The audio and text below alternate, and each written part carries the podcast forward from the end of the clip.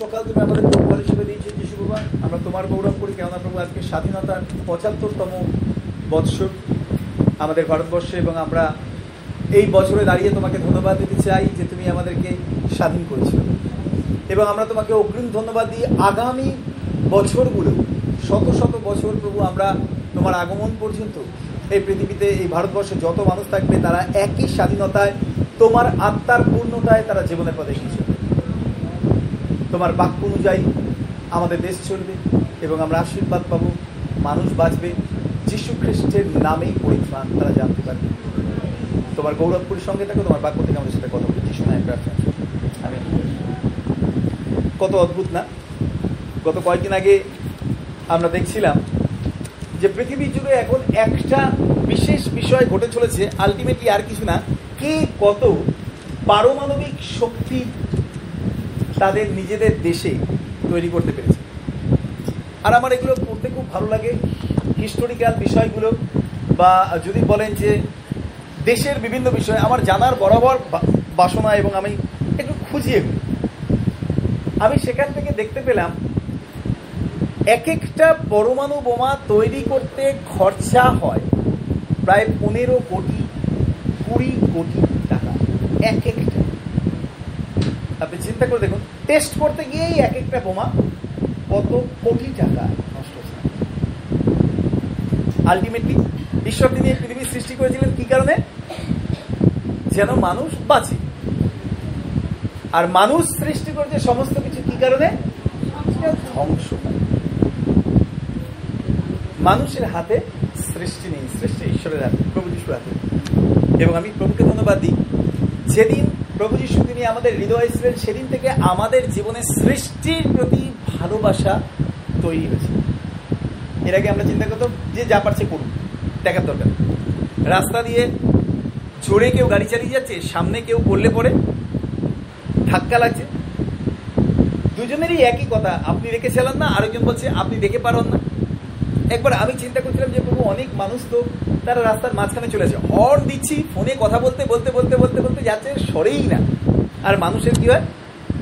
আর ধৈর্য থাকে না। হয়তো একটু লেগে গেল প্রভু তিনি একদিন খুব সুন্দর একটা শিক্ষা তিনি আমাকে দিয়েছিলেন। তিনি আমাকে বললেন, সব সময় সুস্থির সব সময় ধৈর্য ধরো। কারণ তুমি যদি ধৈর্য না ধরো, তাহলে অল্পতেই বিপদ হতে পারে। আমি বলছিলাম যে, প্রভু, এত হর দিকে সরছেই না? আর যেন ধৈর্য আর থাকছে না। কিন্তু প্রভু, তিনি আমাকে বললেন, যে, তুমি যদি একটু জোরে যাও, তাহলে একজনের লাগবে অ্যাক্সিডেন্ট হবে, বিপদ হবে, তুমি চিন্তা করে দেখো তার যন্ত্রণাটা। সে তো ভুল করছে। কিন্তু তারপরে কতটা ব্যথা তাকে বহন করতে হবে, কতটা কষ্ট তাকে পেতে হবে, গত কয়েকদিন আগে আমার ওয়াইফ বলছিলেন, মিসেস বলছিল একজন ভদ্রলোক তিনি তার ছেলেকে বাইক কিনে এবং সে বাইক চড়ে মাসির বাড়ি যাচ্ছে। বাইকটা অ্যাক্সিডেন্ট আপনি চিন্তা করে দেখুন, বারো বছর আগে তার ছেলের ব্রেন হ্যামারেজ হয়। আজ বারো বছর হয়ে গেছে, এখনও পর্যন্ত কমান পুরো শরীরটা দড়ির মতো শুকিয়ে গেছে। চোখগুলো শুধু বড় বড়। তাকাতেও পারে না ভালো করে। বারো বছর ধরে বাবা লক্ষ লক্ষ টাকা খরচা করে ট্রিটমেন্ট করাচ্ছে। সুস্থ করার বাসনা কি নিয়ে হলো?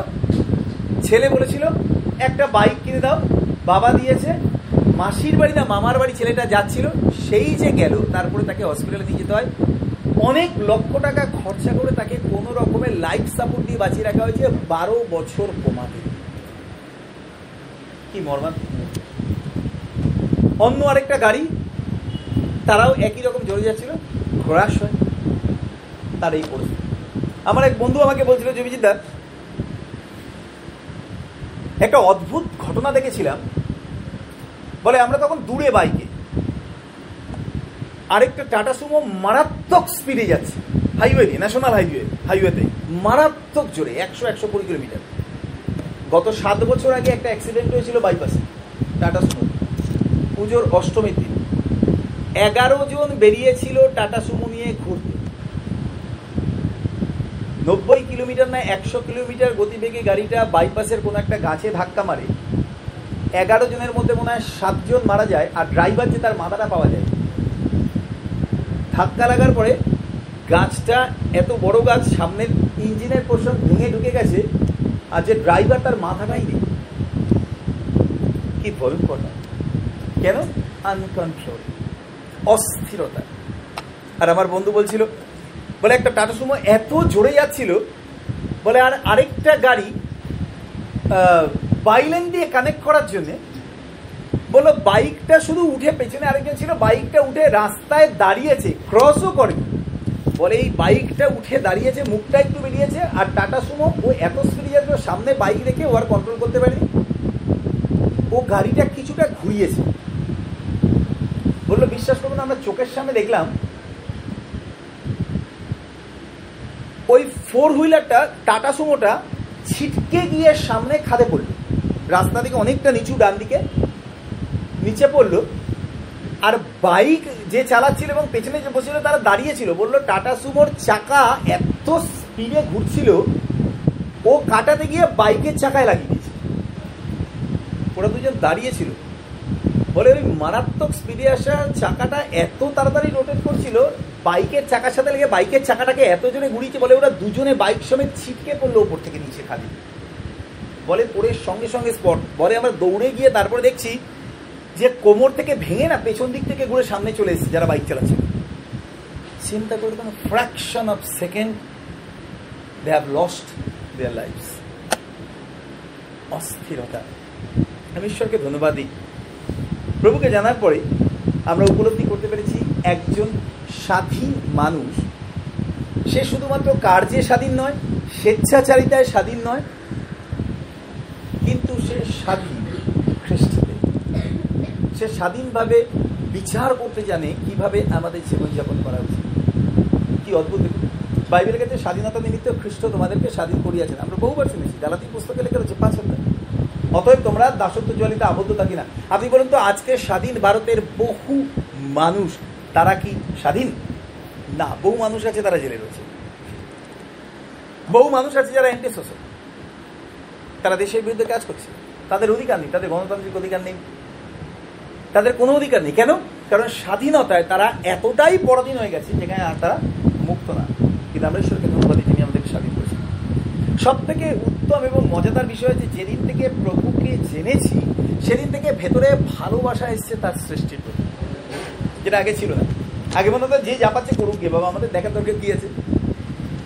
কিন্তু প্রভুকে জানার পর তারপরে মনে হয়েছে, প্রভু, যেই খারাপ কাজ করুক না কেন সেটা তোমার সন্তান।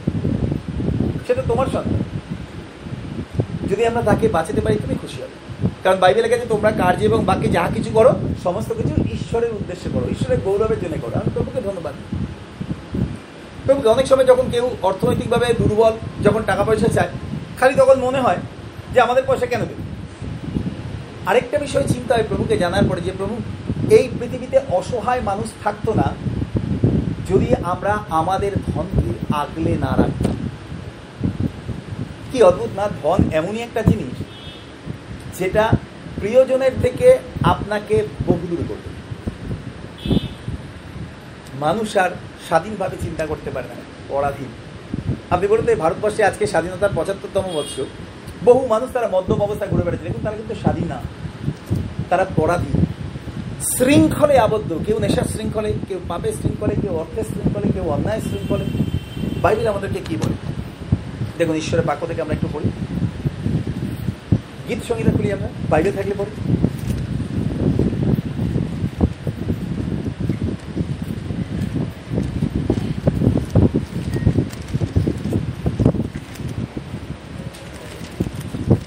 আমরা একশো চব্বিশের গীত আমরা একটু করি গীত সঙ্গীতা একশো চব্বিশে। রাজা দাউদ তিনি লিখেছেন ছয় পদ থেকে পড়ছি। লেখা ধন্য সদা প্রভু, তিনি আমাদিওকে উহাদের দন্ত শ্রেণীতে বক্ষবধ সমর্পণ করেন নাই। আমাদের প্রাণ ব্যাধির ফাঁদ হইতে পক্ষীর ন্যায় রক্ষা পাইয়াছে। ফাঁদ ছিঁড়িয়াছে, আর আমরা রক্ষা পাইয়াছি।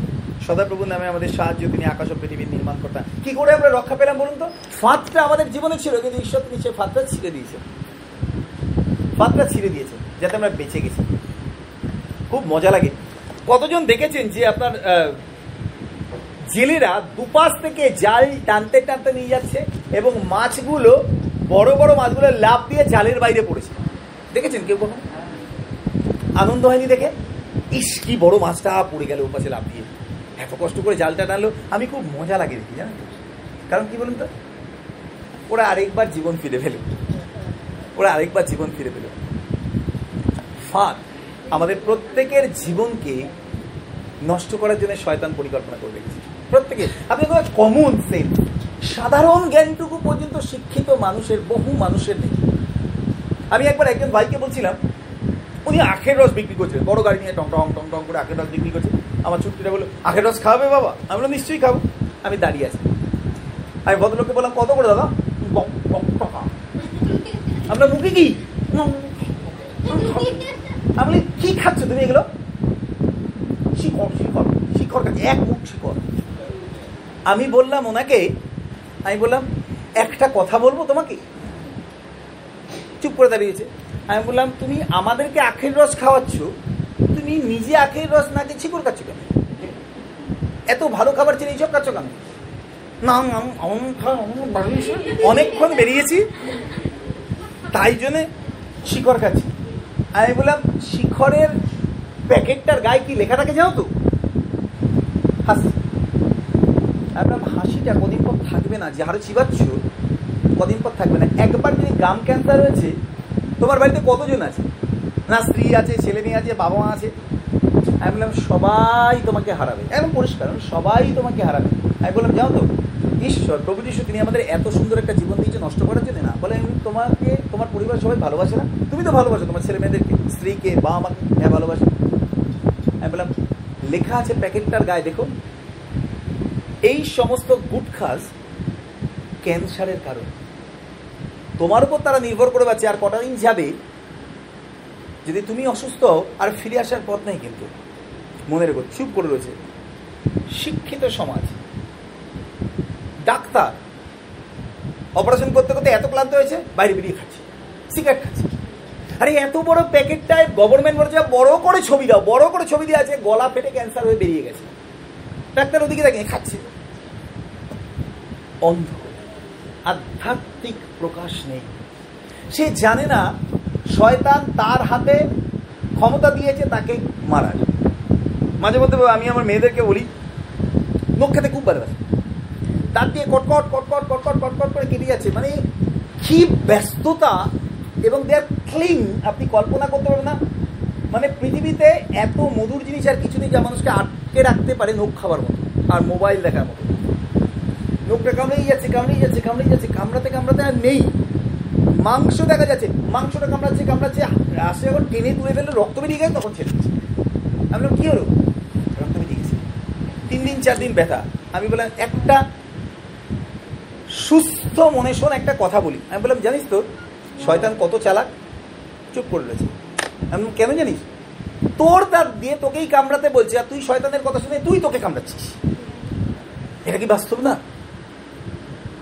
আপনি যে শক্তিতে আপনার নোকটা টেনে তুলছেন, পাশের একজনের নোকটা এবার টেনে তুলুন তো, সে আপনাকে ছেড়ে দেবে? না। আপনি ভালো করে জানেন, কুরুক্ষেত্র লেগে যাবে। মারাত্মক লেগে যাবে। এমনিতে বাসে উঠে কেউ যদি কারও গায়ের উপর একটা পাড়া দিয়ে দেয়, বাস শুরু হয়ে গেল। মোটামুটি একটা এপিসোড চলতে থাকবে যতক্ষণ বাস চলছে। চিন্তা করে দেখুন কি প্যাথেটিক না? সাধারণ বিষয়টুকু আমরা উপলব্ধি কত ভালো না? যখন আমরা প্রভুকে জানি, তখন সবার আগে আমরা চেতনা পাই আমাদের কীভাবে জীবনযাপন করা। বাইবেল আমাদেরকে শিক্ষা দেয় কি করে আমরা ঈশ্বরের মনের মতো জীবনযাপন করতে পারব তার মধ্যে সব থেকে প্রধান বিষয় হচ্ছে যেন আমরা অন্যায় না যেন আমরা পাপ না যেন আমরা খারাপ কাজ না। আজকে যে একজন অ্যান্টি সোশ্যাল, তাকে যদি জিজ্ঞেস করে, তুমি এই কথা, এই কাজ কেন করছ? না, ছোটবেলা থেকে অনাথ, কেউ দেখেনি। আরে, কেউ দেখেনি বলে তুমি ডাকাত হবে? কেউ দেখেনি বলে তুমি অ্যান্টি সোশ্যাল হবে? কত স্বাধীন মানুষ আছে। বাইবেল আমাদেরকে কি সুন্দর শিক্ষা দেয় দেখুন। ঈশ্বরের বাক্যে লেখা আছে, চোর আর চুরি না করুক। ব্রিলিয়েন্ট আমি। চোর কি করে? দান ধ্যান করে? না। ও যারা দান ধ্যান করে, তাদের থেকে নিয়ে আসে। যা কিছু তোমার আজকে রাত্রের পর আমার। তো চোর আর চুরি না করুক। তারপরে আর একটা ইনস্ট্রাকশন দেওয়া রয়েছে। বরং সে সৎ উপায়ে উপার্জন করুক, যেন দরিদ্রকে দেওয়ার মতো কিছু অর্থ তার হাতে থাকে। হালেলুয়া এটা হচ্ছে স্বাধীন মানুষের ঈশ্বরের বাক্যের স্বাধীনতার জীবন। তুমি চুরি করছ কারণ তোমার অভাব। তুমি সৎ উপায় ইনকাম করো। আর তুমি যারা দরিদ্র আছে, তাদেরকে কিছু সাহায্য করো যেন তারা চুরি না করে। কি সুন্দর জীবন, না? কখন আমরা জেনেছি বলে যেদিন প্রভুকে জানতে পেরেছি। যখন আমরা প্রভুকে জানতে পেরেছি, ঈশ্বরের বাক্যে লেগেছে ফাঁদ ছিটে আছে আপনি, আমি জানি না, আমাদের জীবনে যদি শয়তান অনেক বড় ফাঁদ রেখেছিল অ্যাক্সিডেন্টের ফাঁদ, মেরে দেওয়ার ফাঁদ পাপের ফাঁদ প্রতি কত পরিবার আজ পর্যন্ত বন্ধু। ভাই ভাইকে দেখতে পায় না, বোন বোনকে দেখতে পারে না, মা বাবার সাথে ছেলে মেয়ের সম্পর্ক নেই। আপনি চিন্তা করে দেখেন তো, গত কয়েকদিন আগেকার একটা কথা বলছি। একটা বৃদ্ধা মা, বিধবা, বিরাশি বছর বয়স। ছেলে মাকে নিয়ে বেরিয়েছে, তোমাকে বোনের বাড়ি নিয়ে যাব। আপনি ভাবতে পারেন, ঠাকুর পুকুরে থাকে ছেলে আর ছেলের বউ। মাকে নিয়ে বেরিয়েছে। নিয়ে গিয়ে তাকে কৃষ্ণনগর না কোথায় স্টেশনে বসিয়ে রেখে ছেলে উধাও। বলুন তো সেই পরিবার কি স্বাধীন? মারাত্মক পরাধীন। মারাত্মক পরাধীন। বাইবেল আমাদেরকে কি শিক্ষা দেয় জানেন? পিতামাতা বৃদ্ধ হলে তাদেরকে ত্যাগ করো না। পুরাতন নিয়মে নিয়ম- ছিল যে কেউ পিতামাতাকে অবজ্ঞা করবে, তাকে মৃত্যুদণ্ড দেওয়া। আপনি চিন্তা করে দেখুন, আজকে মায়ের বাবার জায়গা নেই। আমি বিশ্বাস করি একটা বিষয় সেদিনই আমাদের সমস্ত ছেলেমেয়েরা প্রকৃত ঈশ্বরীয় স্বাধীনতা পাবে যেদিন তারা তাদের পরিবারকে ভালোবাসতে। সমাজসেবা করে কি লাভ করুন তো? যদি আমি নিজের পরিবারকে ভালোবাসতে না পারি যদি আমি নিজেই নিজের পরিবারকে ভালোবাসলাম না তাহলে আর অন্যের পরিবারের মানুষদেরকে ভালোবাসা দেখিয়ে কোনো লাভ হয়? লাস্টে ফলওয়ালারা স্টেশনে যারা দোকান দিয়েছে, তারা জিজ্ঞাসা করে জানতে পারল। বলল, কি গো মাসি, তুমি বসে আছো এখনও? বলে, ছেলে তো বলল, নিয়ে যাবে আমাকে এসে। বলল, একটু বসো, আমি আসি ঘণ্টা তিন চারে করে গেছেন তারপরে সেখানে কাউন্সিলরকে ডাকা হয়। তিনি আসেন, এসে খাওয়া দাওয়ার ব্যবস্থা করেন সেই বৃদ্ধা মাসিমার। তারপরে তার খাই হয় ভবগুরুদের একটা জায়গা আপনি চিন্তা করে দেখুন, সাত, সাড়ে সাত ইঞ্চি মায়ের পেটে তার ছেলে মেয়ের জন্য দশ মাস দশ দিন জায়গা হয়। আর ছেলে মেয়ের সতেরোশো স্কোয়ার ফুটের ঘরেও মা বাবার জায়গা হয় না। বলতে পারবেন তারা স্বাধীন? না। চূড়ান্ত পরাধীন, চূড়ান্ত। ঈশ্বরের বাক্য আমাদেরকে শেখায় যেন আমরা স্বাধীন। পাপের বন্ধনা মানুষ জর্জরিত আছে। মানুষ সেদিনই স্বাধীন হবে, যেদিন তারা জানতে পারবে খ্রিস্টের ব্যক্তিগত জীবনে। কথা শুনতে দেখুন প্রার্থনার বিষয়, বাইবেল আমাদেরকে কি বলে? চলে আসি, আমরা আরেকটা জায়গা পড়ি। তিমথি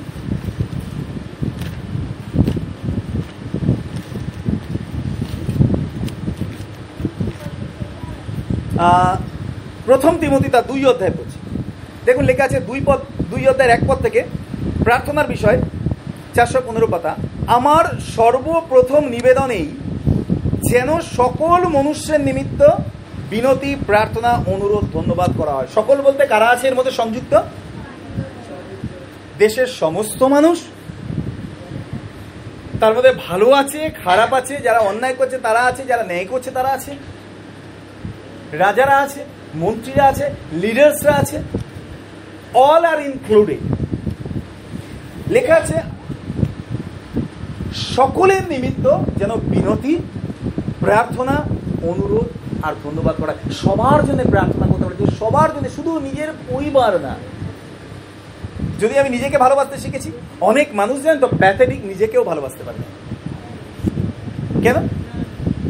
যারা আত্মহত্যা করে, আপনার মনে হয় তারা নিজেদেরকে ভালোবাসে? না। কোনোদিন।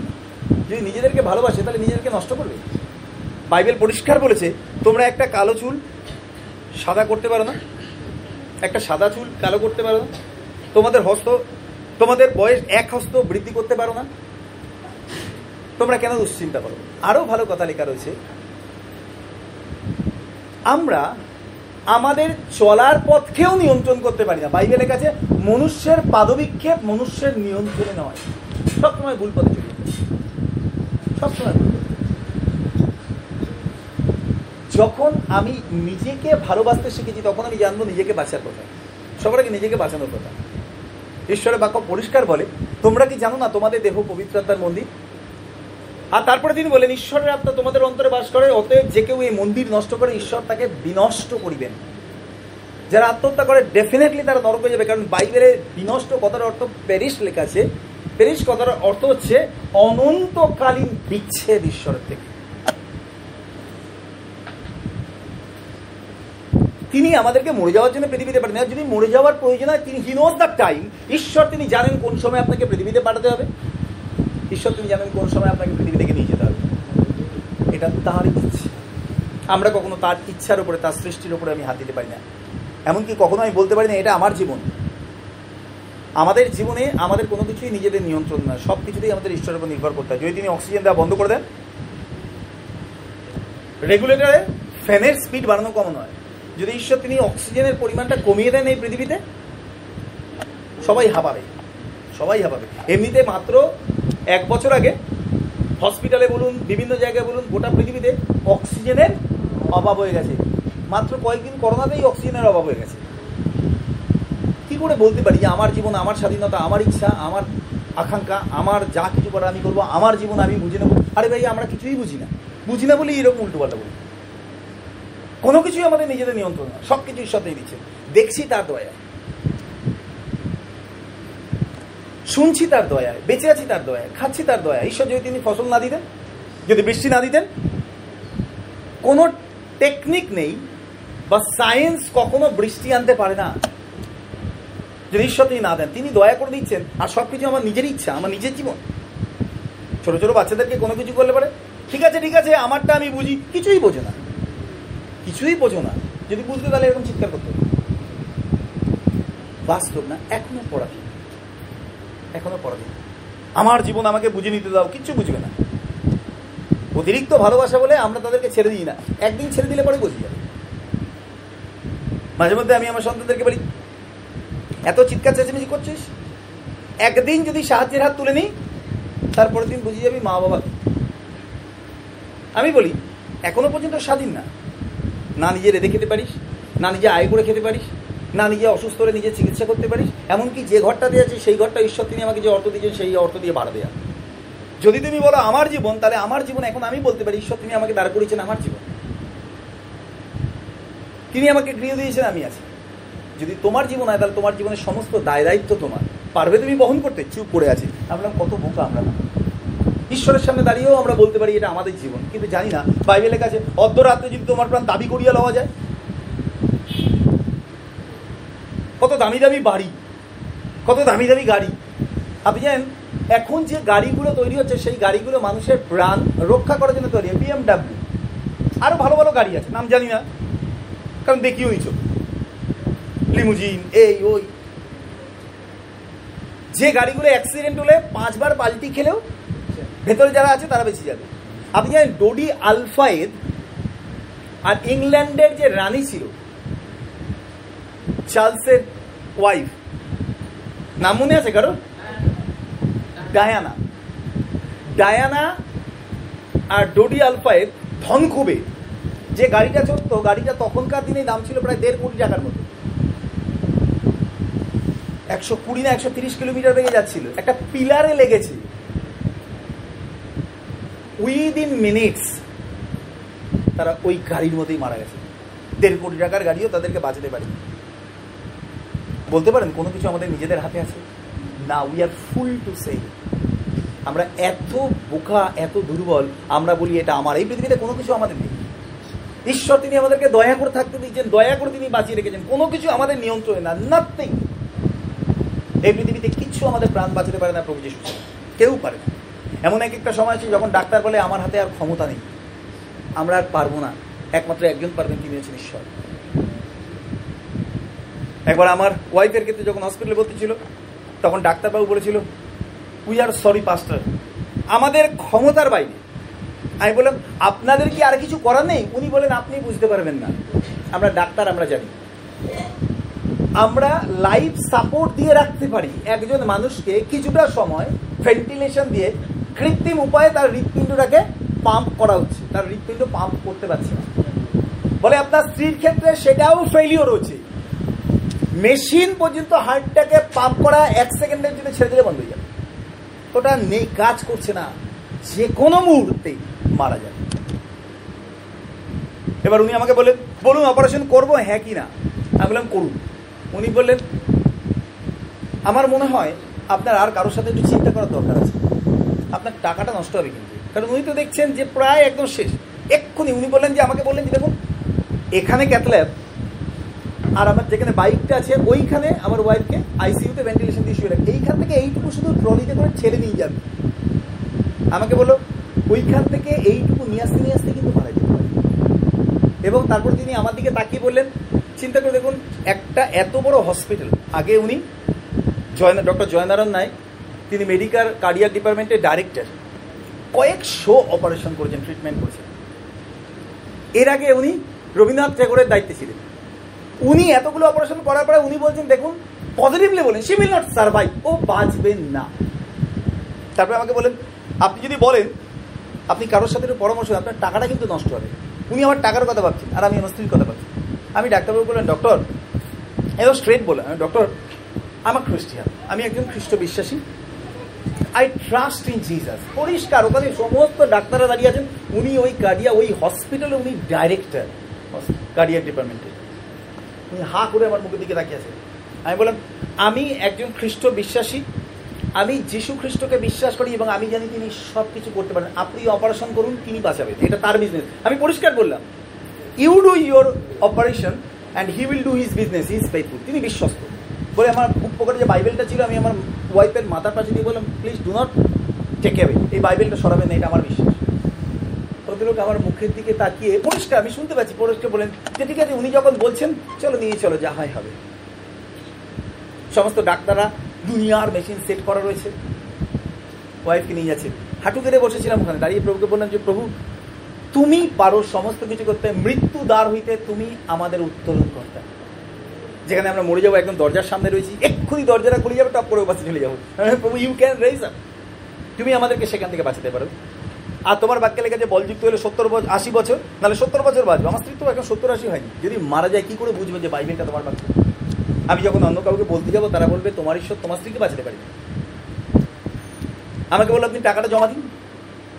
এক লাখ পঁচাত্তর হাজার টাকা। সঙ্গে সঙ্গে অপারেশন করুন। ওনারা চলে গেলেন। আপনি বিশ্বাস করবে না, ঈশ্বর তিনি তার নিয়ন্ত্রণের মধ্যে যখন আমরা থাকি সব কিছু তখন আর আমার কোনো পথ নেই। একমাত্র পথ প্রথম থেকেই প্রভু যিশু। আমার আর কোনোদিনই পথ। নেই। আমি প্রভুকে বলেছিলাম যে, প্রভু, তুমি দয়া করো। প্রার্থনা করেছি, প্রভু, তুমি অনুগ্রহ তারপরে আমার একজন বন্ধু স্ত্রী, উনি আমাকে বলেন, চলুন চাকে আসি। হ্যাঁ বলে আমার স্ত্রী ডাক্তার বলছে বাজবে না। হার্ট অপারেশন হচ্ছে, আর আপনি আমাকে বলছেন চা খেতে যেতে। উনি আমাকে বলেন, এক্ষুনি না প্রার্থনা করলেন যে, প্রভু, তুমি বাঁচাও। তাকে তো দায়িত্বটা দিয়েছে। তাহলে আপনি এখানে বসে থেকে চিন্তা করে কি করুন? চলুন চলুন, চা খেতে যাব। আমি চা খেতে গেছি। আমার স্ত্রী মৃত্যুসজ্জায় ডাক্তার বলছে, এক্ষুনি মারা যাবে, হার্ট অপারেশন হবে। টাকা পুরোপুরি জমা দিতে পারিনি হসপিটালের পকেটে তো পয়সাই নেই। চা খেতে গেছে। কেউ একজন স্পন্সর করল চা, আবার বিস্কুট দিয়েছে। বলে, খেয়ে নিন খেয়ে নিন। কোনো রকমের চা খাচ্ছি, মনটা তো পড়ে রয়েছে হসপিটালে বেডে যখন ঘুরে এসেছি, দু ঘণ্টা পরে একজন ডাক্তার দৌড়ে এসেছে, এসে আমাকে খুঁজছে। আমি তো ওনাকে দেখে ধারাস করে উঠে উনি আমাকে দেখে দৌড়ে এসে আমাকে বললেন যে, বেলুন সার্জারি সাকসেসফুল হয়েছে। আপনার স্ত্রীর প্রেশারটা উঠছে। সেই স্টেবল কন্ডিশন স্টেবল কন্ডিশন আছে। আমি বললাম, ভালো বলে বলব না ভালো, কিন্তু অপারেশনটা সাকসেস হয়েছে। যেখানে প্রেশার ফল করে যাচ্ছিল হার্ট ব্লক করে যাচ্ছিল, এখন হার্ট কাজ করতে আরম্ভ করেছে। চার দিনের দিন আমার স্ত্রীকে ভেন্টিলেশন খুলে দেওয়া হয়। আর ডাক্তারবাবু বলে দিয়েছিলেন, যেহেতু উনি চার্চের ফাদার যতবার আসতে চায়, আমার ওয়াইফকে ভেন্টিলেশন দেওয়া ছিল। আইসিতে বলে যতবার উনি যখনই আসতে যাবেন গার্ডকে বলে দিচ্ছে, ছেড়ে দেবে, কারণ উনি প্রার্থনা করতে জন্য ওনাকে আটকাবে না। সো আমি সকালবেলা, দুপুরবেলা, সন্ধ্যেবেলা যখন ইচ্ছে হতো, আমি আমার স্ত্রীর জন্য প্রার্থনা করতে যেতাম। উপরে নাও, চার দিনের দিন আমি যখন ওপরে উঠছি, আমাকে বলল, একটু সময় দেবেন? ওনার ভেন্টিলেশনটা খোলা হচ্ছে ওনাকে নেবুলাইজার দেবো, তারপরে ওনার অক্সিজেন মাস্কটা পুরো খুলে দেবো। উনি কথা বলতে পারবেন উঠে বসে। আমি বললাম, ঠিক আছে। আমি একটু বাইরে দাঁড়ালাম, তখন বাজে সকাল সাতটা। যখন হয়ে গেছে, আমাকে বলল, আসুন স্যার, ভেতরে গেছি। আমার স্ত্রী প্রায় পাঁচ দিন পর ও কোমা থেকে উঠে বসেছে। মুখ থেকে ভেন্টিলেশনের সমস্ত কিছু খুলে দিয়েছে। ওকে নেবুলাইজারটা দিয়েছে। আমি ওর মাথায় হাত বুলিয়ে বলছি, কেমন আছে? চারদিকে স্যালাইন ফ্যালাইন দেওয়া ছিল মেশিন টেশিন লাগানো ছিল। শুধু হাতটা তুলে বলল, প্রভু, ধন্যবাদ, ভালো আছে। পনেরো মিনিট কেটে গেছে, আমি দাঁড়িয়ে ওর সাথে কথা বলছি। ঠিক সেই সময় ডক্টর জয়নারায়ণ নায়ক, তিনি বলেছিলেন, যিনি বলেছিলেন শিবনাথ সারাবাই বাঁচবেই না। উনি ওই দরজা দিয়ে ঢুকছিলেন, ওনার পেশেন্টদেরকে চেক করেছেন তার মধ্যে আমার ওয়াইফও আছে। উনি ওই দরজা দিয়ে ঢুকে প্রথমেই আমার ওয়াইফের দিকে তাকিয়েছিলেন, কারণ সব সময় রিপোর্ট নিতেন, কেমন আছে। উনি তাকিয়ে দেখলেন আমি দাঁড়িয়ে আছি। ভোরবেলা। আপনি বিশ্বাস করবেন না, আস্তে আস্তে হঠাৎ দুটো হাত ওপর দিকে তুলে দিয়ে দরজা দিয়ে ঢুকতে ঢুকতে দুটো হাত ওপর দিকে তুলে দিয়া দু হাত তুলে ঢুকছে সারেন্ডার ঢুকতে ঢুকতে বলছে he so kind he so kind প্রভু যিশু খুব দয়ালু খুব দয়ালু তিনি। এসে আমার সামনে দাঁড়িয়েছে তারপরে তিনি বললেন সবই ঠিক আছে। আর আমাকে বললেন যে, এখন তো তারপরে কাজলের সমস্ত কিছু টেস্ট ফেস্ট করে, সমস্ত কিছু চেক টেক করে নিয়ে ওদিকে তাকিয়ে বললে, এখন ঠিক আছে তো সব? কাজল মাথাটা নাড়লো। আমাকে বললেন, আজকের দিনটা টেস্ট করব, সমস্ত কিছু চেক করব, কালকে ছুটি দিয়ে দেবো, কালকে বাড়ি ছুটি দেবো একবার আসবেন আউটডোরে একবার চেক করে দেবেন আপনি বিশ্বাস করুন, দ্বিতীয়বার যখন আমি গেছি না, তখন ডাক্তারবাবু রুমে বসেছিলেন। ওনার রুমে আমি যখন ঢুকছি আমার দিকে তাকিয়ে ডাক্তারবাবু, ওনার পাশে আরেকজন ডাক্তার বসেছিলেন আমি গেছি, উনি বসলেন। আমি বসলাম। উনি আমাকে কথা বলতে বলতে শুধু একটা কথাই বললেন। আমাকে তিনি বললেন যে, পাস্টার, আমি জানি না স্বর্গের সাথে আপনার সাথে কি কানেকশন কিন্তু আপনার স্ত্রীর জীবনে যা কিছু ঘটে পুরোটাই মিরাকেল তারপরে উনি বললেন যে, দেখুন, আমি জানি না কোথা থেকে আপনি এই শক্তি পেলেন। আমরা ডাক্তার, আমরা জানি। ওই ডাক্তারকে বলছে, উনি আরেকটা ডিপার্টমেন্টের দায়িত্বে আছেন মেডিকেলে বলছে আমি যা কন্ডিশন এবং তিনি কন্ডিশনটা ওই ডাক্তারকে এক্সপ্লেন করলেন, করে বললেন, বলে আমি জানি বাঁচবে না। বলে আমি স্ট্রেটলি ওনাকে বললাম যে সি উইল নট সার্ভাইভ বলে উনি আমার মুখের দিকে তাকিয়ে বলেন সি উইল সার্ভাইভ বলে আমি ভেবেছি ওনার আউট হয়ে গেছে মাথা থেকে, এই পরিস্থিতি দেখে বলে আমি জানতাম না স্বর্গের সাথে আপনার কী কানেকশন আছে। আমি ঈশ্বরকে ধন্যবাদ, জানেন, যেদিন প্রভু তিনি আমাদেরকে ডাকেন, যেদিন তিনি তার পরিচয় দেন, তিনি সেদিন আমাদের অবিশ্বাস, সন্দেহ, পাপ দুর্বলতা, অন্যায়, অধার্মিকতা, সমস্ত কিছুর বন্ধন থেকে আমাদেরকে মুক্ত করে। স্বাধীন মানে শুধুমাত্র যে আমরা শারীরিকভাবে স্বাধীন তা না, আমরা সমস্ত পাপের উপরে স্বাধীনতা পেয়েছি। বাইবেলের কাছে সবার জন্য প্রার্থনা আমাদের উচিত সবার জন্য প্রার্থনা। তারপর থেকে আমি বহুবার ওনার জন্য প্রার্থনা করেছি, ওনাকে বাইবেল দিয়েছি, ওনাকে প্রভুর কথা বলেছি। একটা মজাদার ব্যাপার হলো, কয়েক মাস পর থেকে আমাকে আর বলতে হতো না, ওনার কাছে যারা বসে থাকতো, উনি প্রভু যিশুর কথা বলতেন। মেরাকেল হ্যাপেন্স যদি আমরা অন্যের জন্য প্রার্থনা করি। দুই পত্র পড়ি, বিশেষত রাজাদের ও উচ্চপদস্থ সকলের নিমিত্ত যেন আমরা সম্পূর্ণ ভক্তিতে ও ধীরতায় ধীরতায়, নিরুদ্বেগ ও প্রশান্ত জীবনযাপন করতে পারি। কি প্রার্থনা করব রাজাদের জন্য? বাইবেলের কাছে তোমরা রাজাদের জন্য প্রার্থনা করো, মন্ত্রীদের জন্য প্রার্থনা করো, যেন তোমরা শান্তিতে আর ধীরতায় থাকতে পারো। যেন তোমরা অস্থির না হয় কি প্রার্থনা করতে পারি বলুন তো? লুক তেইশ অধ্যায় পঞ্চাশ পত্র পড়ি আর একান্ন পত্র পড়ি। লুক তেইশ অধ্যায়। খুলি আমরা সবাই। তেইশ অধ্যায় পঞ্চাশ পদ আর একান্ন পদে লেখা আছে, আর দেখো, জোসেফ নামে এক ব্যক্তি ছিলেন। তিনি মন্ত্রী। একজন সৎ ও ধার্মিক লোক। এই ব্যক্তি উহাদের মন্ত্রণাতে ও ক্রিয়াতে সম্মত হয় না অন্যায় কার কথা লেখা আছে? আরিমাথিয়া জোসেফ, যিনি প্রভু যিশুর দেহকে কবরস্থ করেছিলেন, পিলাতের থেকে দেহ চেয়ে তিনি কে ছিলেন? বাইবেল কি বলছে? তিনি কি ছিলেন? He was a minister member of the parliament তিনি একজন পার্লামেন্টের মেম্বার ছিলেন। এবং জানেন তার জীবন কেমন ছিল? কি লেখা আছে? তিনি শত ধার্মিক। যেন বাইবেল আমাদের শিক্ষা দেয়, প্রার্থনা করতে আমাদের দেশের রাজা, মন্ত্রীরা তারা যেন সত এবং ধার্মিক তাহলেই তো আমরা নিরুদ্বেগ আর ধীরতা, সুস্থিরতায় আমরা জীবনযাপন করতে পারি। প্রতিদিন আমরা প্রার্থনা করি, প্রভু তুমি দয়া করো, স্বাধীন করো আমাদের দেশের মানুষদের যারা বন্ধনের মধ্যে রয়েছে তাদেরকে মুক্ত করো। আপনি চূড়ান্ত বন্ধন হচ্ছে অর্থনৈতিক বন্ধন। যে বন্ধন বহু মানুষকে বন্দি করে ফেলেছে, আর তারা বেরিয়ে আসতে পারছে না। আর তারা বেরিয়ে আসতে পারছে না।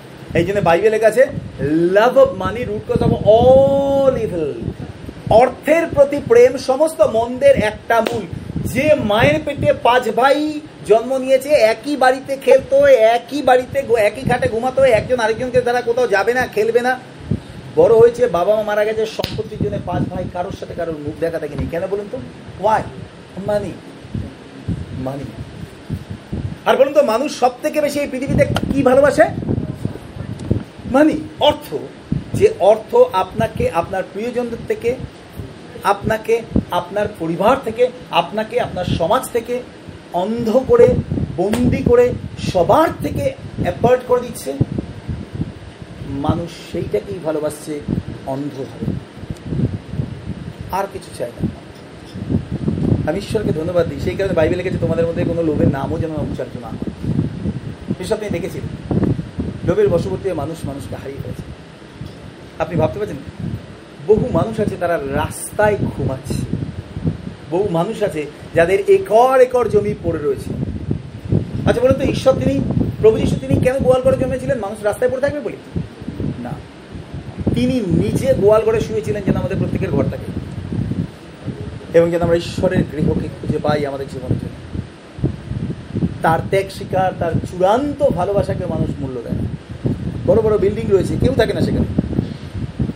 কেউ থাকে না কুকুর থাকছে, বিড়াল থাকছে। মানুষের থাকার জায়গা নেই। মানুষের কোনো মূল্য নেই। কি ভয়ঙ্কর। নর্থ কোরিয়াতে কিংজং আন, যিনি ওখানকার একনায়কতন্ত্র এবং একনায়ক, সমস্ত কিছুর মালিক, তার কিছু কচ্ছপ ছিল। কয়েকটা ছোট কচ্ছপ মারা গেছে। কচ্ছপ তো মারা যেতেই পারে। কেন? কারণ ওয়েদার চেঞ্জের জন্য ক্লাইমেট চেঞ্জের জন্য কয়েকটা ছোট কচ্ছপ মারা গেছে। তিনি দেখতে রুকেছিলেন কিছু কচ্ছপ মরে গেছে। এবং কচ্ছপ দেখাশোনা করার জন্য যাকে দায়িত্ব দেওয়া ছিল সে ভদ্রলোক ভীষণ পরিশ্রমী, প্রচুর কষ্ট করে চেষ্টা করেও কচ্ছপগুলোকে বাঁচাতে পারেনি। কিংডম আন তিনি বলেন, মেরে দাও কি একসাথে পঞ্চাশ ষাট খানা গুলি এসে লোকটাকে সঙ্গে সঙ্গে মেরে দিল। কয়েকটা কচ্ছপ মারা গেছে, তার জন্য তার দেশের যিনি একটা দায়িত্বে ছিলেন, তাকে মেরে দিল। আপনি ভাবতে পারছেন? প্রতিরক্ষা মন্ত্রী কিম জং আন যখন বক্তৃতা দিচ্ছে, একটু ঘুমিয়ে পড়েছে, ঢলে পড়েছে, তার নিজের মামা। যে কামান দিয়ে, কামান শুনেছি না? যে কামান দিয়ে দূরপাল্লার ওই কি বলব আপনার, সাজোয়া গাড়ি যেগুলোকে বলা হচ্ছে, যুদ্ধের যে গাড়িগুলো সেগুলোকে উড়িয়ে দেওয়া হয়, সেই কামান দিয়ে তাকে উড়িয়ে দিয়েছে। ভাবতে পারছি কোটি কোটি টাকা নয়ছয় করছে। দেশের মানুষরা না খেতে পেয়ে মারা যাচ্ছে বলুন তো, স্বাধীন না পরাধীন? হান্ড্রেড পার্সেন্ট পরাধীন না। যে ঈশ্বর, তিনি তার প্রাণের বিনিময়ে আমাদেরকে কিনেছেন। যে ঈশ্বর, তিনি তার প্রাণের বিনিময়ে আমাদের সন্তানদের, আমাদের বাবা মাকে আমার দেশবাসীকে তিনি ক্রয় করেছেন। এই পৃথিবীর মানুষদেরকে ক্রয় করেছেন। অর্থকে ভালোবেসে মানুষ তাদেরকেও গুরুত্ব দেয় না। এমনকি অর্থকে ভালোবেসে মানুষ ঈশ্বরের প্রতিও ফেলে না। কেন? কারণ প্রভু যিশুকে বিশ্বাস করলে অনেক কিছু করা যাবে না যেগুলো করতে মন চায়। বহু মানুষ আজও পরাধীন আমাদের প্রতিদিন প্রার্থনা করা প্রয়োজন। প্রভু, তুমি দয়া করো প্রভু, এই পরাধীনতার শৃঙ্খল থেকে মুক্ত আমাদেরকে পরাধীনতার শৃঙ্খল থেকে আমি অনেকগুলো পরাধীনতার শৃঙ্খল বুঝতে পেরেছি। বাইবেল অনুসারে। তার মধ্যে একটা হচ্ছে অর্থের প্রতি প্রেম, একটা হচ্ছে স্বেচ্ছাচারিতা, একটা হচ্ছে নিজে ইচ্ছা পূর্ণ করার চরম বাসনা এবং আরেকটা হচ্ছে ঈশ্বরের থেকে দূরে জীবনযাপন করা, যেগুলো আমাদেরকে চিরবন্ধনে আটকে রাখে। এই পৃথিবীতে যিশুকে না বলা মানে স্বর্গকে না বলা। আর এই বন্ধনের মধ্যে থেকে কোনোদিন কোনো মানুষ ঈশ্বরকে হ্যাঁ বলতে পারে না। বাইবেলে কিছু তুমি প্রার্থনা করো। কেন আজকে আমরা কষ্টে আছি? কারণ আমরা বহু সময় প্রার্থনা করি না, প্রভু, তুমি দয়া করো, আমাদের দেশে যত যতজন আছে দেশ পরিচালনা করার জন্য তারা যেন সৎ এবং ধার্মিক হয়। আমরা সমালোচনা করি তাদের সম্পর্কে। আমরা তাদের সম্পর্কে খারাপ কথা বলি, রেগে যাই। অনেকে আছে তাদেরকে কটু কথা বলি। কিন্তু তাদের হয়ে হাঁটু পাতি না। তাদের হয়ে প্রভুকে বলি না, প্রভু, তুমি দয়া করো এবং এই বন্ধন থেকে মুক্ত করো। যেমন আমি, সেও তো আমার মতো একজন মানুষ, সে ক্ষমতা পেয়েছে, হারিয়ে ফেলেছে। যদি প্রার্থনা করি যে, প্রভু, তুমি যেভাবে আমাকে মুক্ত করেছ, তাকে তুমি মুক্ত করো, সৎ এবং ধার্মিক করো, আমাকেও করো, তাকেও করো। আমার ভারতবর্ষ একদিন জগৎ সবাই শ্রেষ্ঠ আসন পাবে। কর্মে মহান হবে, ধর্মে মহান হবে। যেদিন মানুষ প্রভু যিশুকে জানতে পারবে। আগে আমি জানতাম না, যতদিন পর্যন্ত প্রভুকে যাইনি, ততদিন পর্যন্ত আমি পরাধীন ছিলাম। পঁচিশ বছর আগে আমার জীবনটা পরাধীন ছিল। পঁচিশ তারিখ, পনেরোই আগস্টেও আমি বন্দি ছিলাম। নেশাতে বন্দি ছিলাম, অন্ধকারে বন্দি ছিলাম অসুচিতায় বন্দি ছিলাম। নিজের মুখকে নিজে নিয়ন্ত্রণ করতে পারতাম না, খারাপ কথা বলতাম। ঈশ্বর তিনি মুখ দিয়েছেন, আশীর্বাদ করার জন্য। আমরা অভিশাপ দিতাম মুখ দিয়েছে ভালো জিনিস খাওয়ার জন্য, খারাপ জিনিস খাচ্ছি। আমি একবার হসপিটালে গেছিলাম, একজনের জন্য প্রার্থনা করতে। পাশের বেডে একজন বসেছিল, বললে, একটু অন্যজনে প্রার্থনা করে দেবেন? আমি গিয়ে বললাম, কি হয়েছে? অ্যাসিড খেয়ে নিয়েছিল। আমি বললাম, আশেপাশে পাড়ার দোকানে এগরোল, মোগলাই, ফুচকা, ঘুগনি কিছু পাননি? পাচ্ছে না হাসতে, তবু হাসছে। আমি বললাম, এত ভালো ভালো খাবার, মোমো, চাউমিন, এগুলো না কিছু অ্যাসিড প্যাসিড খেলেন কেন? আর খাবেন? না। আমি বললাম, খাবেন। বাড়িতে ফিরে গিয়ে বাড়ির পাশে দেখবেন কোন দোকানে মোমো আছে, চাউমিন আছে, সে হাসছে। আমি বললাম আমরাও খাই, মোমো, চাউমিন, দেখুন কত ভালো আছে ভুলেও আর খাবেন না ওই সব। এবার পয়সা পেলেই কি খাবেন? এগ রোল খাবেন, চাউমিন খাবেন। বলবি না? নিজের মুখকেও নিয়ন্ত্রণ করতে পারেনি। কি খাব সিদ্ধান্ত নিতে পারেন? আমার একজন বন্ধু হঠাৎ করে এত ডিপ্রেস একটা গোটা বোতল কিনেছে। কিসে জানেন? ফলিডল পুরোটা খেয়ে নিয়েছে। পুরোটা খেয়ে নিয়েছে। খুব কাছের বন্ধু ছিল জানেন আমরা তিন চার বন্ধু ছিলাম, ভীষণ স্ট্রং আমাদের বন্ধুত্ব ছিল। মাত্র কয়েকদিন আগে আমার সাথে কথা হয়েছিল। হঠাৎ করে তার স্ত্রী লিখছে যে, আমার স্বামী খুব অসুস্থ আইসিইউতে ভর্তি আছে, প্রার্থনা করবেন। আমার আরেকজন বন্ধু স্ত্রী আমাকে খবর দিল, অভিজিৎ দা, খবর পেয়েছেন? আমি কী বলুন তো? বলে, আপনার বন্ধু। আমি আমি শুনলাম তো আইসিইউতে আছে। বলে, আজকে মারা গেছে। কি বললেন? আমি বললাম কি বললে? বলে মারা গেছে। মারা গেছে? বলে হ্যাঁ ফলিডল খেয়ে নিয়েছি। পড়া কি? ঈশ্বরের দেওয়া জীবনকে নষ্ট করে দেবে ঈশ্বর তিনি আমাদেরকে কত প্রভু যিশু তিনি আমাদেরকে কত ভালোবাসেন তিনি। কত দয়া তিনি করছেন। প্রতিদিন প্রার্থনা করুন নিজের জীবনের জন্য যখন করছেন প্রতিবেশীদের জন্য করুন। যারা খারাপ তাদের জন্য করুন। অনেক অ্যান্টি সোশ্যাল আছে তাদের জন্য করুন। যারা নেতৃত্ব দিচ্ছে তাদের জন্য করুন। পৃথিবীতে এমন কেউ নেই যার পাদবিক্ষেপ নিজের ক্ষমতার মধ্যে সীমাবদ্ধ। সবাই ভুল করে। কারণ এই পৃথিবীতে প্রভু যীশু খ্রিস্টের দয়া ছাড়া কেউ সঠিক পথে চলতে পারে না। একটা দায়িত্ব আপনাকে দিতে চাই। যদি আগামী পঁচিশ বছরের মধ্যে গোটা ভারতবর্ষের মুক্তি এবং পরিত্রাণ দেখতে চান, তাহলে প্রতিদিন যখন সকালে আর রাত্রে যখন হাঁটুর উপর বসবেন, প্রার্থনা করে যেন দয়া করে একবার বলুন, প্রভু আমার ভারতবর্ষে একশো তিরিশ কোটি মানুষকে স্বাধীন করো। তারা যেন বাঁচিয়ে প্রভু তারা যেন আশীর্বাদ পায়। আমরা শান্তিতে থাকব, তারা শান্তিতে থাকবে। ভারতবর্ষের প্রত্যেকটা মানুষ আশীর্বাদ পাবে যদি আমরা ঈশ্বরে বাধ্য হই। আমি আসলে আমরা প্রার্থনা করি। ভগবান স্বর্গে আব্বা, তোমাকে ধন্যবাদ দিই তোমার করুণার জন্য। আজকে এই সুন্দর সকালে আরেকবার আমরা তোমার দিকে আমাদের প্রাণকে রাখি ধন্যবাদ দিদি আমাদেরকে বাঁচিয়েছো, আমাদেরকে আশীর্বাদ করেছ আমাদেরকে দয়া করেছ প্রভু। কত দয়া, কত আশীর্বাদ, কত ভালোবাসা আমরা পেয়েছি, দেখো। তুমি আমাদেরকে যেমন ভালোবাসো প্রভু, আমার দেশের প্রধানমন্ত্রী, আমার দেশের প্রেসিডেন্ট আমার দেশের মুখ্যমন্ত্রীদের, আমার শহরের কাউন্সিলরদের এবং আমার রাজ্যের মুখ্যমন্ত্রীকে তুমি একই রকম ভালোবাসো। সমস্ত অফিসিয়ালস পুলিশ থেকে আরম্ভ করে মিলিটারি থেকে আরম্ভ করে যারা আছে এমনকি যত খারাপ মানুষ প্রভু আমার দেশে রয়েছে, সকলকে তুমি একই রকম ভালোবাসো, কারণ তোমার প্রেম সবার জন্য সমান। বিনয় করি যেভাবে তুমি আমাকে বাঁচিয়েছো, তাদেরকে বাঁচাও। তারা যেন তোমার রব শুনতে পান এবং তোমার গৌরব দেখতে পান আমাদের দেশকে অন্ধকার থেকে বাঁচাও, পাপের বেড়াজাল থেকে বাঁচাও, মুক্তি, আশীর্বাদের পূর্ণতায় তুমি আশীর্বাদ করো আমাদের দেশকে, যেন ভারতবর্ষের সমস্ত মানুষ পরিত্রাণ পায় প্রভু যিশু নামে, খেতে পায়, আশীর্বাদ পায়, দয়া পায়, অন্ধকার থেকে বাঁচে, সুস্থ হয় এবং তোমার নাম যেন গৌরবান থাকে আমরা ভালোবাসি আমাদের দেশকে, কারণ তুমি এই দেশে আমাদেরকে পাঠিয়েছো, আমাদেরকে জন্ম দিয়েছ। তোমার গৌরবপুর সঙ্গে থাকো পরিচয় দাও সমস্ত মহিমা তোমাকে প্রার্থনা তোমার যিশু আছে আমি